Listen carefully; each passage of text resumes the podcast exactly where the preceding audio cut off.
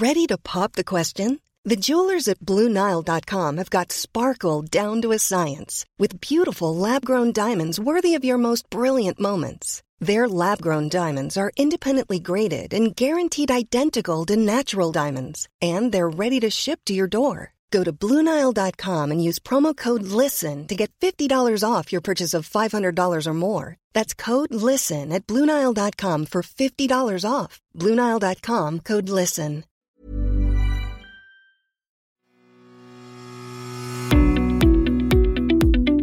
Hello and welcome to the Mick Clifford podcast with the Irish Examiner. Now, on Saturday 29th of May, the Champions League final between Liverpool and Real Madrid took place in Paris.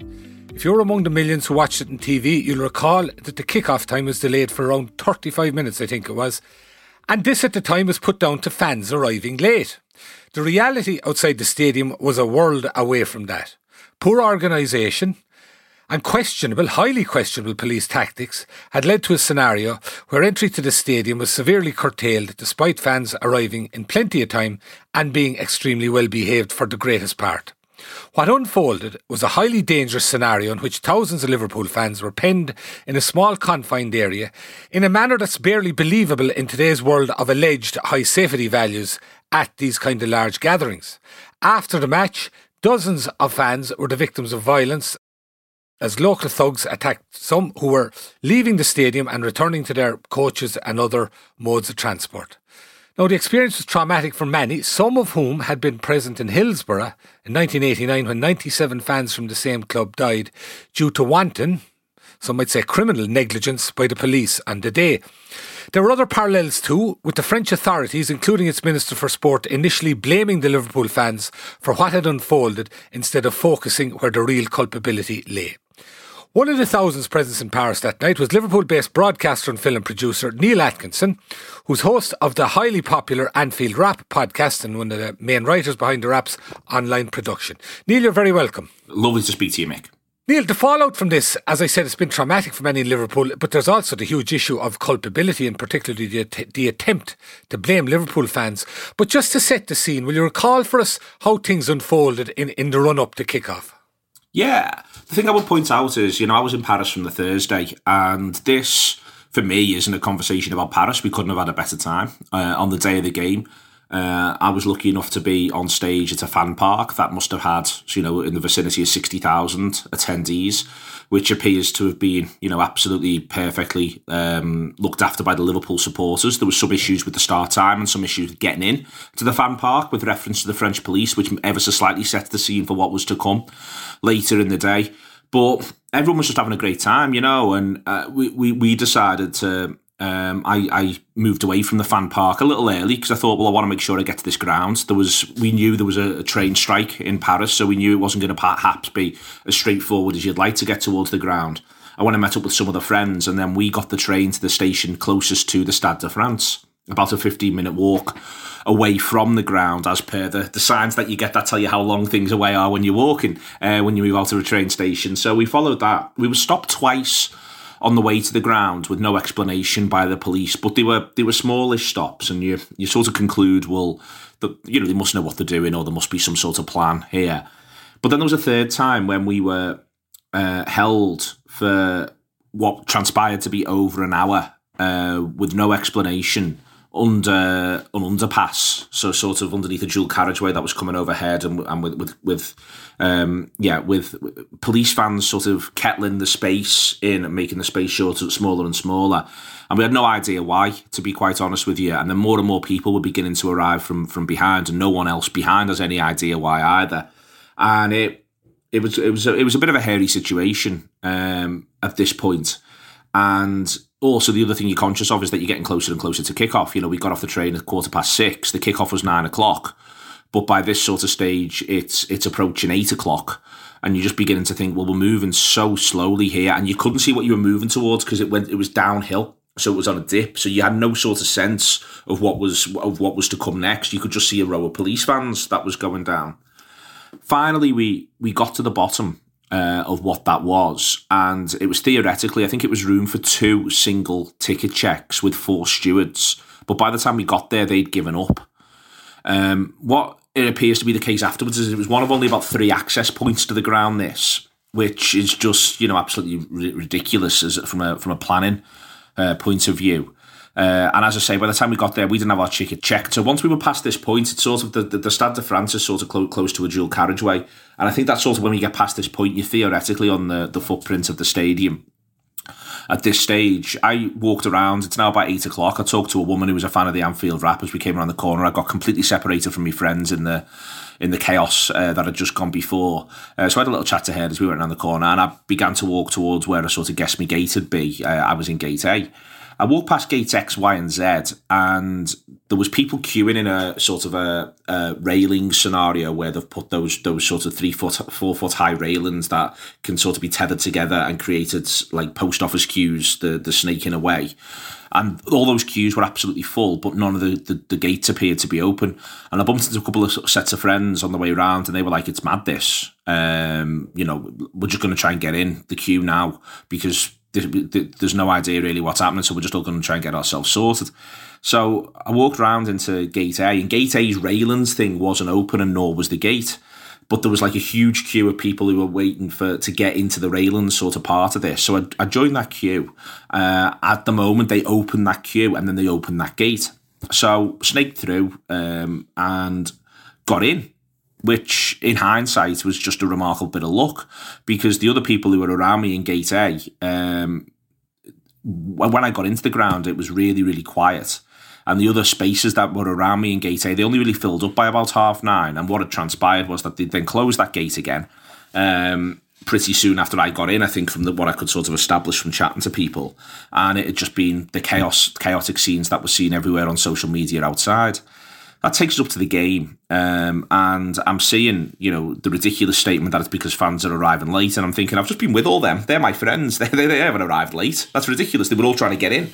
Um, and then the next thing that sort of hits you within this is that ultimately the Liverpool end is only about, as I say, it's about half full. So the people then begin to come up, and no one really wants to talk about it because it was because of what they've just gone through. But the messages are all coming through. People are concerned about me, family, etc., etc. And then the good thing, the one thing I would say for the Stade de France, Mick, is that it's got really good signal. So we were able to find out what was happening as it was going and it was coming all the way through. The statement from UEFA was was immediately laughable, and it's part of what led to, for instance, the the UEFA anthem being booed by the Liverpool supporters when it got played, even at half past nine when the teams came out by then you get the impression some of the players knew about the chaos. And the the next part of this is obviously the game itself takes place. And at the very end of the game, with about two minutes to go, the uh, riot police come to the Liverpool end en masse. About 200 of them, 150, 200 of them come to the Liverpool end en masse. In what I can only really uh, sort of surmise was a provocation. There was a desire for a certain optic, i.e., this is how we have to police these animals.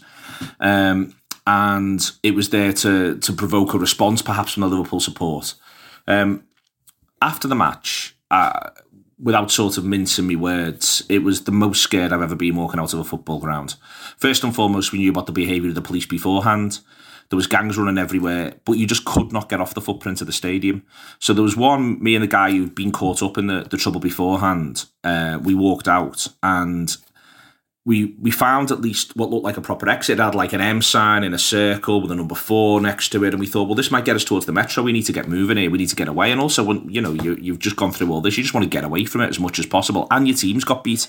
You know what I mean? I never want to be anywhere where we've just got beat. Yeah. So we walked down there, and that was another situation where it was it was under these coloured lights, and it was it was it was again another sort of underpassy thing and then there was more police vans and at the bottom of this exit there was a row of riot police that weren't letting people past.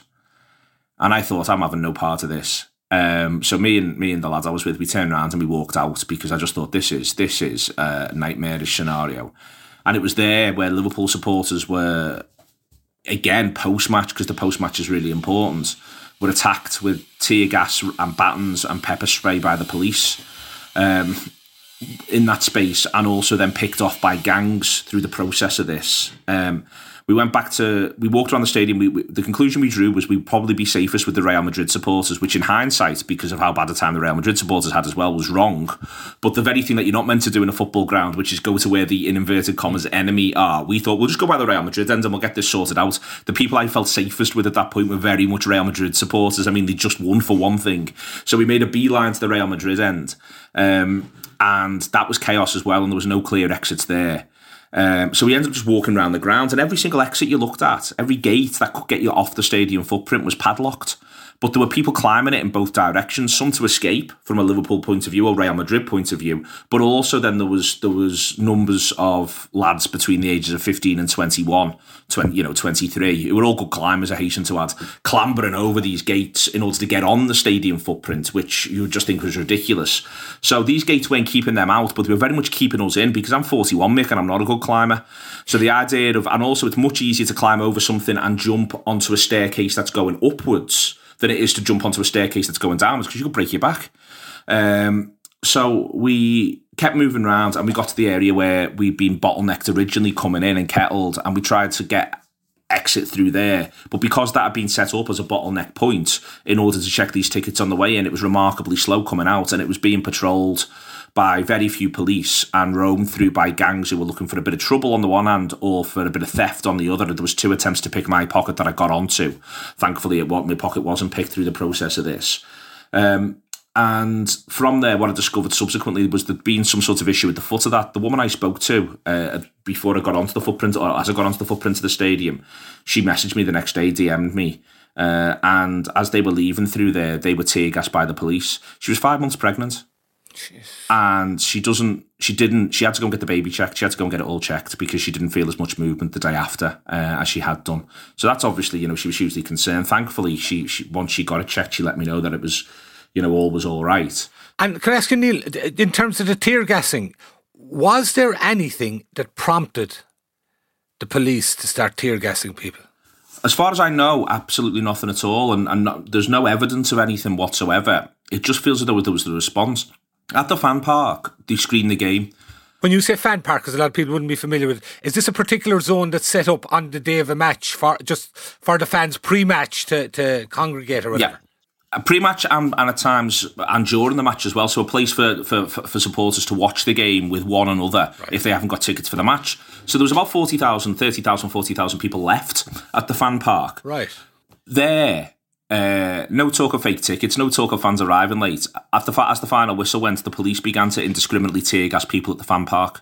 At the fan park as well, yeah. Yeah, yeah. And what all of this is is it speaks to, and this is why the, what happens post match is as important, if not more important, and what happens at the fan park is as important, not more important than the the the scenes that were brilliantly widely disseminated pre match. Because what that tells you is it tells you of a certain mentality the mentality was that these people are a problem. These people are a big problem. And the way we're going to police them is like this. And ultimately, when no big problem emerges, although there were problems which were within the organisation, the response of the police is the same. And if anything, it is we've come we've come for this dance, and we're having this dance whether you don't like it or not.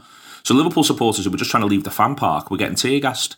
Police throwing tear gas canisters over the wall um, of of certain certain sectors and certain areas the the use of tear gas and pepper spray as a if you've got an issue trying to calm a crowd the one thing you don't do is use tear gas and pepper spray. Absolutely. And yet that's what and yet that's what they chose to do.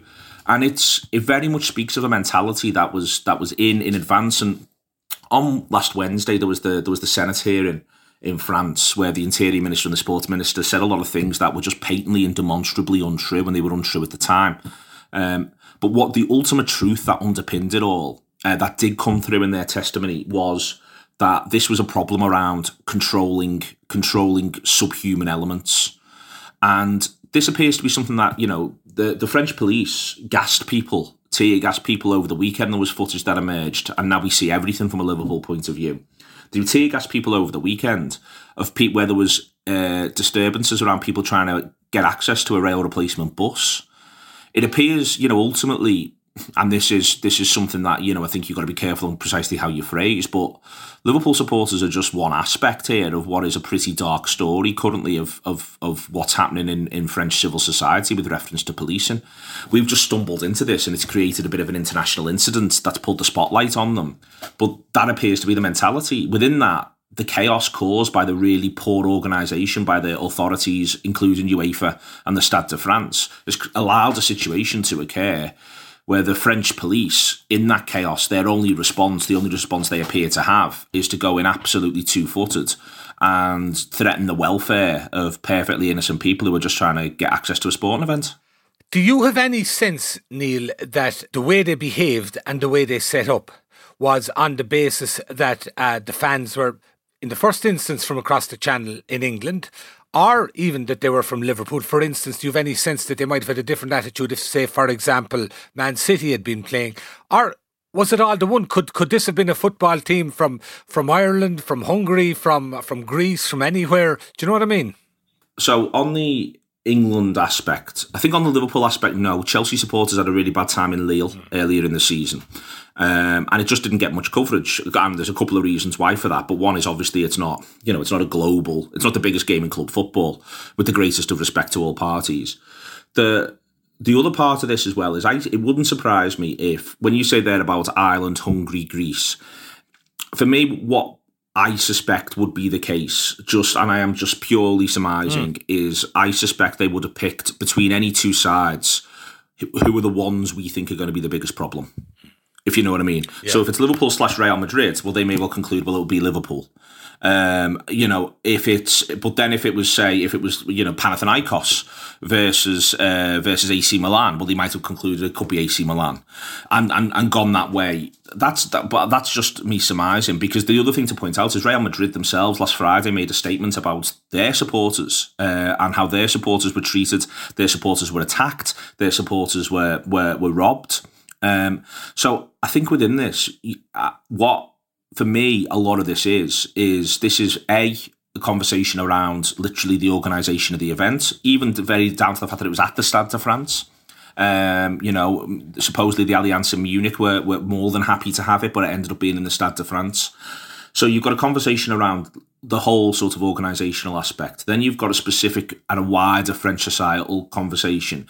But to go even further, policing around football full stop. I mean, I'm not going to act for a second here like the English police are angels. There are some English constabularies who police football really well, and there are some that don't. There's 19 Premier League clubs, and I can tell you the ones I like to be policed by and the ones I don't uh, pretty quickly. But in a wider sense, there was trouble for Liverpool supporters from the police in Lisbon.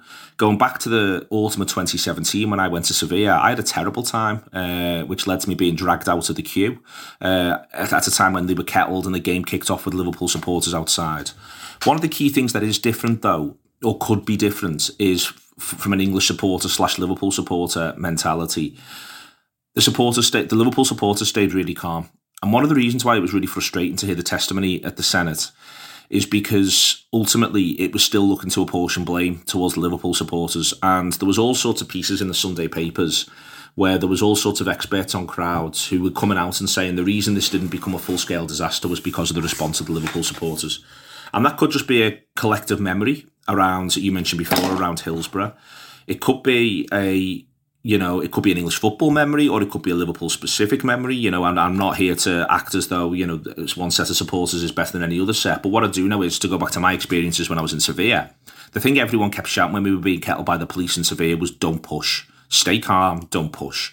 And that was the crowd literally self policed when it was being effectively bullied and harassed by the police because the idea was first, you don't give them the provocation and secondly we do not need a situation where one person falls to the ground and they ended up they end up getting stamped on because because of pushing. And that's what that is what happened here. Everyone just said just stay calm. The worst thing that happens is you miss a football match. And that was you know that was what was going on. All the stuff i've heard since from speaking to people everyone just kept saying to each other we've just got to stay calm we've just got to stay calm and they couldn't get into the ground. It could all have been so different mick had that not been the response and that is something that I think is specific, and I think it is something that you know I, it wouldn't take much, I don't think, necessarily for this to become a matter that was resolved quite quickly with a full independent investigation, an apology from UEFA for saying the fans turned up late, and also an acknowledgement that the reason why it doesn't become a disaster is the response of the supporters in the Liverpool end. But instead, the absolute opposite has happened so far, which is hugely frustrating. Yeah, and you even have a scenario whereby, as you said, that was going on in the French Senate and, and they were trying to point fingers. And yet in the House of Parliament during the week, um, I think it's the local MP in Liverpool, Ian Byrne, who yep. had been there, and he made it perfectly obvious. Uh, as far as he was concerned, where it was coming from and where the British government should put its focus on. No, very much so. I think that as I say, it isn't just this game. Now, this game's going to become the big deal, but it isn't just this game. It is very, very difficult at times being policed on the continent uh, around football matches. As I say, that isn't to say that the English are absolutely perfect by any stretch of the imagination, because they're not. But where this game is concerned, you know, Ian, what Ian, Ian's urgent question was was absolutely spot on. To be quite honest with you, and I think in general, there's there's one key bit of learning from this in terms of what happens around getting the story out. And it's that through the exit, the entrances that Liverpool supporters were trying to go into, a lot of dignitaries, a lot of guests, a lot of sponsors were trying to get into as well. So what happened to Liverpool supporters, part of why it was documented so quickly was that it was happening to the, the great and the good at the same time. What I would love to see, what feels like a genuine positive course of action that the, the British government could do would be that next season for every European away game, it makes clear to UEFA somewhere in the crowd of normal people in inverted commas will be the ambassador. Will be the will be the British ambassador. The British ambassador will come in with the normal supporters. In any scenario, he will come in, he or she will come in with the normal supporters. People from the embassy, from the consulates will come in with the normal supporters. They will be present and then from there they will report on the on the treatment that they got as they came through because I think that's one of the reasons why you know the journalists, a lot of the journalistic, the British journalistic response has been absolutely spot on. Uh, a lot of the worldwide journalistic response has been absolutely spot on. There's a couple of, of, glaring examples where it wasn't, but part of the reason for that was that firstly those journalists had anticipated there'd be problems in advance, but secondly those journalists could see that either they themselves or some of their colleagues were getting caught up in this as well. Nothing helps as much as the great and the good, the sponsors, the people who pay the checks, getting caught out at the same time as the customers. And as ludicrous as it might sound to almost set up, in inverted commas, a secret shopper approach to gaining access at massed crowd events, I feel as though it's going to be the only thing that's going to act as a way home around this because this is this is rife. What happened on, on Saturday, the Champions League final, is an extreme example and a life threatening example, I would hasten to add. But it is still something that happens on a pretty regular basis to what, and let's be clear about this, is just people trying to access a sporting event. In and of itself, the, the, the, the notion, the rhetoric that you're meant to turn up to this sporting event two hours beforehand is absolutely mad. There's no other cultural or entertainment based events where we say to the paying customers, and by the way, these tickets, the price is stretched from about 50 euro through to about 500 euro. There's no place where we say to the attendees of any other cultural event, oh, and by the way, get there two hours early. Yeah. By the way, we need you to do that. That's really, really weird. If your venue cannot handle people turning up on time or even half an hour early for an event, then your venue's not fit for purpose. Your policing's not fit for purpose and your organisation isn't fit for purpose. But in football, we've sort of acted like, well, that, yeah, that's, of course. And, you know, when I, it's good that when we started this, you got me to detail my own behaviour. At half past five for an event starting at nine o'clock, when we're in the city the event is in, we thought, you know what, we better make a move here. That's when you when you stop to break that down. That's mad. You're not doing that anywhere else. Very true. Very, I mean, tiny example, big Gaelic football or hurling match here, you'd be talking 50, 60,000. You wouldn't go dream of going near the place till 15, 20 minutes before throwing. Like. to know what's really happening, subscribe to the Irish Examiner today at irishexaminer.com forward slash subscribe. Burrow's furniture is built for the way you live. From ensuring easy assembly and disassembly to honoring highly requested new colors for their award winning seating, they always have their customers in mind. Their modular seating is made out of durable materials to last and grow with you. And with Burrow, you always get fast, free shipping. Get up to 60% off during Burrow's Memorial Day sale at burrow.com slash ACAST. That's burrow.com slash ACAST. burrow.com slash ACAST. Uh, one interesting thing, Neil, and I'm just quoting briefly here a piece wrote in the because I think this is really important, and it also shows the difference today in terms of when you have behaviour like you had with the French police, whether or not it actually becomes accountable. I just quote this briefly to you. Um, this is Neil writing the Guardian, I think it was last week. It helps that you were there. It helps that there were phones, cameras, authority figures. It helps that former footballers, friends of footballers, politicians, and executives were there. It helps that Sky Sports were incredible in capturing it and the supporters themselves better. It helps that attendees of football events are now more middle class, better connected, own the means of production, and know how to depict what happens to them in real time.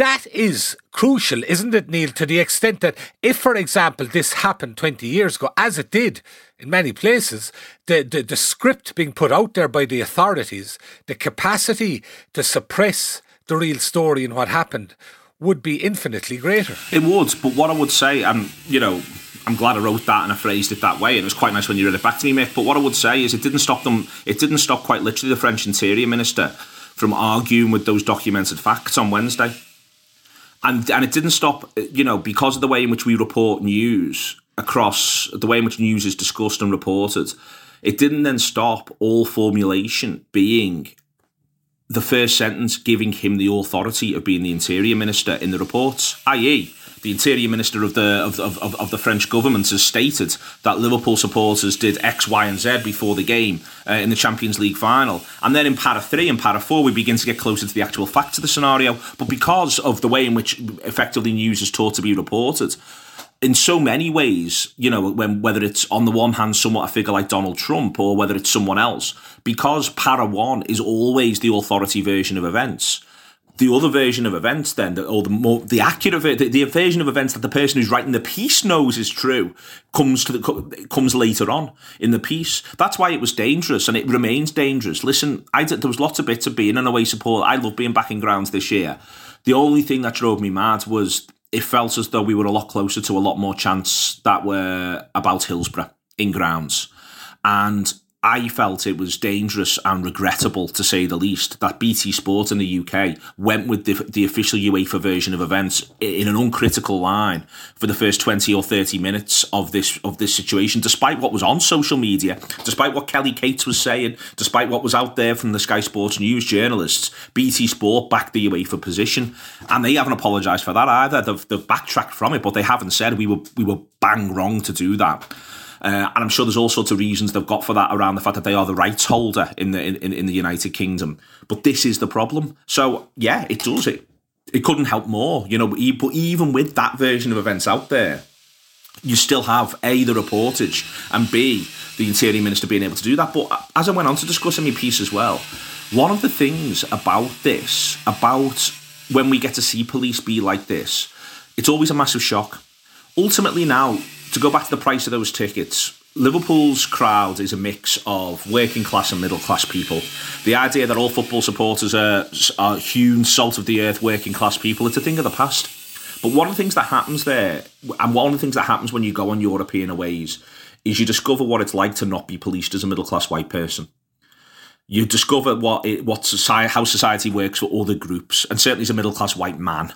You know, recently there's the controversy around the Sarah Everard vigil with the Met- Metropolitan Police in London. Again, let's not act as though our own police forces are all uh, are all wonderful and it's it's it's some sort of swarthy continental issue. This is this couldn't be further from the truth. And if we do that, we're actually playing from the same playbook that they're trying to play from in France. You know, up and all over Western democracies. My point here is in, is in other places, all over Western democracies, we know and have known in the recent past examples of where communities are pretty consistently policed in a way which is that they are they are not policed with consent they are policed by force they are controlled by police forces and in general, I don't quite know what where the answer is to this now because it feels as though this is a situation that's been allowed to get out of control in a large number. Again, I'll say it again of Western democracies, of uh, in a large number of places that the notion of police by consent has absolutely gone west there's obviously very recent history, and by very recent, I'm you know, I, my degree was in history, so when I say very recent, I mean 50, 60 years. There's a, there's a very recent history, for instance, of issues on the island of Ireland, you know, where where one community was policed massively different to the other community. We know that that happened, and there's documentary evidence. But the problem is that at the time when that that happens, even now, even in the age of camera phones, the authority version of events still gets precedence, at least for a period of time. And while we can't trust the authority version of events, which I think we can say with with with a certain amount now of of certainty, we can't trust UEFA. As an example, they feel to me as though a body that, if it isn't outwardly and clearly corrupt, has massive issues in terms of their communications and their approach to many matters. So we can't trust UEFA and yet they are given the authority role. They are given the point of first contact. They are given this position. And you wait for are one example. When we do it with police forces, it doesn't take much time to think about, you know, um, to, to, think about uh, 2005 with the Metropolitan Police and, and Jean Charles de Menezes. You know, there's lots of examples, Ian Tomlinson, of, of times where the police still are given this this idea that well, you can trust them, or they'll give you the version of events. And there's endless evidence that that is just simply not the case. And I think that within that, that's that for me, this is why this goes wider than just a UEFA question or a Saturday question, but obviously it becomes part of it. But it, what it does to me when I am police like this is it puts it to the forefront of my mind. I'm very, very fortunate to be broadly speaking middle class and white living in Liverpool when so many people up and down the country this country and countries that do theoretically have democratic processes do not have the same luxuries and privileges that I have. Absolutely, and that's a very good point, actually. And and all of us, even within cities or our own localities, as you say, policing, even in a small context, is very differently done in some sections than others. And this is a glimpse for, I'm in the same boat as yourself, glimpse for those of us who are middle class into that scenario. Do you think there's anything, Neil, in the changing um, political temperature in Europe in general? Nationalism is on the rise. We've seen that through Brexit, through Le Pen in France. We've seen it various places. There's a, a certain right wing populism that's on the rise. Is any of that feeding into this atmosphere, in your opinion, and, and feeding into police forces, or is it something? No, I think I think it, I think it is. I think I think it's there, but I think it's always been there within police forces in general. I think there's all that. I think that you know that that's nothing new. I think within this part of why I'm I'm being very careful in terms of language around what went on with reference to gangs around the Stade de France is because there's, there is a desire, even within this, for there to be a nationalist response um, around the the sort of the, the provenance of those gangs. For me, you know, my analysis, unsurprisingly, will will, will stem to it to a large degree from a class perspective, i.e., uh, if you create ghetto situations where young people don't have opportunities, then of course you're going to, if there's moments of chaos, they're going to look to try and profit on that because, frankly, they've got absolutely nothing to lose. That would be my analysis within that in the first place. But that's why we've got to be careful about precisely who we make common cause with around this. There was an excellent piece by Dan Austin who's done a lot of good work around this in the Metro, where he said, you know, there's some Liverpool supporters who, if they're not careful, would be parroting sort of far right groups because of their opposition to the French police around this matter. You know, I'm not saying that any of this is easy. Far from it. I actually think it's really, really complicated.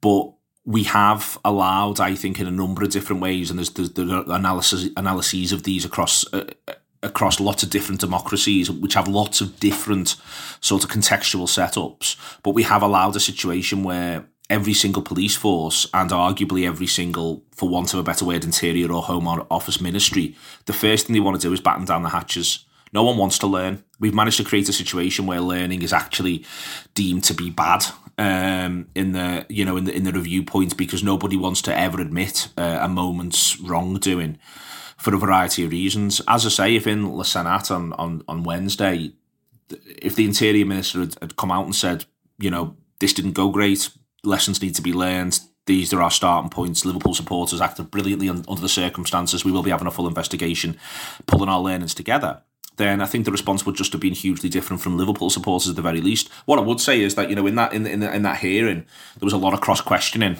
which made it crystal clear that you know that version of events wasn't going to be accepted.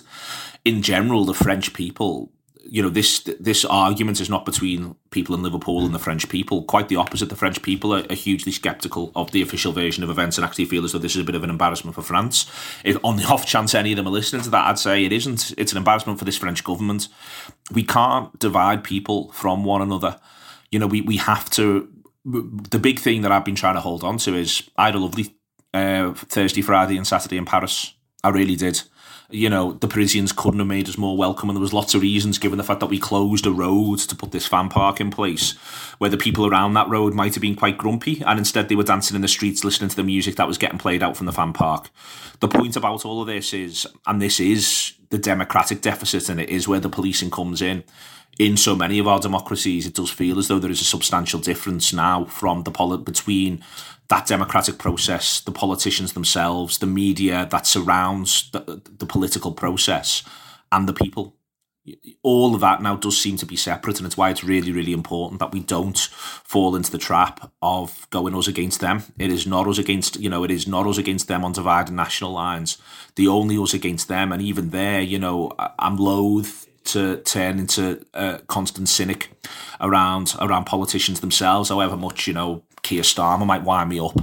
I am loath to to do that because ultimately the only thing that gets us out of the pit of so much of this stuff is is believing until the point that we can't that people are acting in good faith. What makes this really difficult, this this, this issue, is that UEFA, with their first statement and the fact that they still haven't apologised for it, the French authorities and the French police, it's exceptionally difficult to believe that they're acting in good faith. And the first job, I think, of those organisations now is to get back to a point that we can believe that they're acting in good faith. And then what they'd find is actually a large number of people who just want to collaborate with them and make things better. There's no, there's, there's no obvious recourse. Maybe I'm wrong and maybe I'll be proven wrong, but there's no obvious recourse. What you want to give people the ticket money back? I mean, you know, the vast majority of us still got to watch a football match the you know um, listen I w- I wouldn't say no to 150 euros in my bank account but the the truth of the matter is the the final's much greater than that, and the experience was somewhat robbed from me because of all of this, and it, it was it was in, to a much greater extent robbed from many others.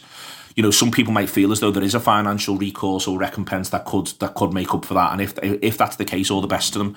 What I would quite like is I I love Liverpool. I love the city of Liverpool, and I love Liverpool Football Club. And I think we're going to be in three more Champions League finals under Jurgen Klopp. And what I quite like is to believe that when I go to them, I will be safe and I will be treated as a customer first and foremost. That's what I want. That's my recompense. The next time I go to a Champions League final, I want the red carpet rolling out. Finally, Neil, um, it was another major incident around the football match, as you say, and it had nothing to do with the football supporters. But there, there were there were images there, for example, even of children being tear gassed.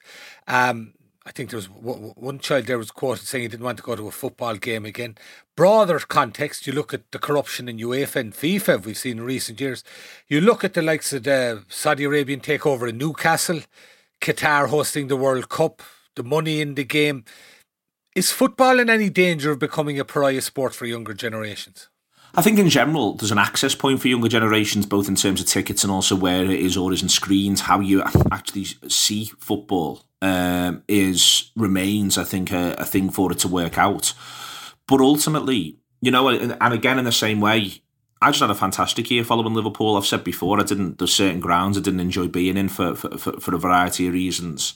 But those young people were at that match because they've been swept along. You know, the parade the day after, 500,000 people came onto the streets of Liverpool and it was full of families, it was full of children, it was full of people of colour, people you often don't see uh, at Liverpool matches, to be honest with you.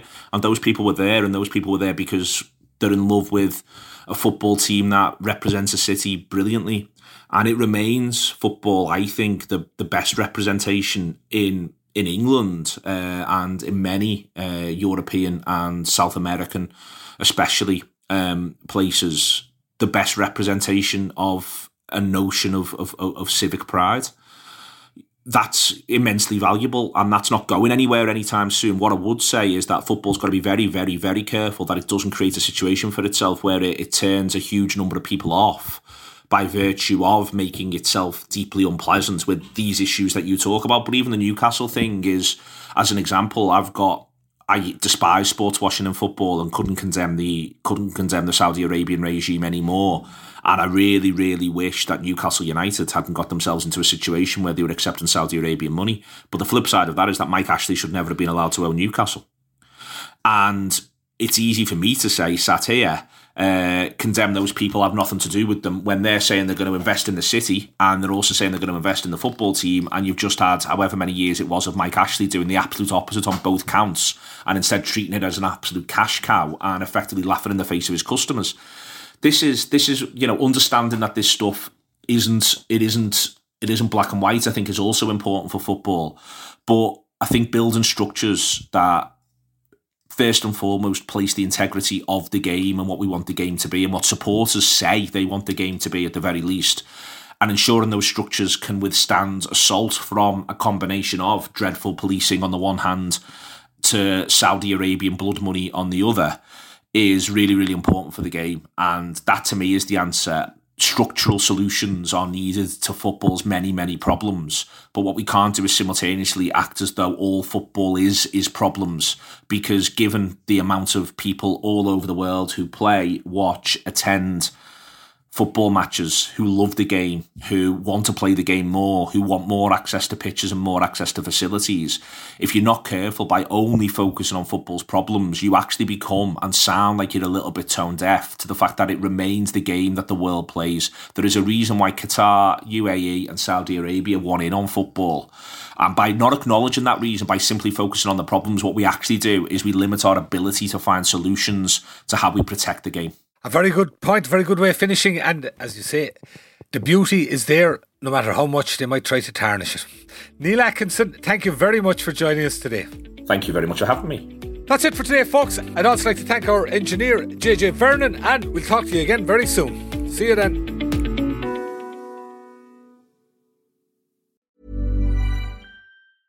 On Formative, middle school kids from New York City public schools interview a phenomenal collection of grown-ups.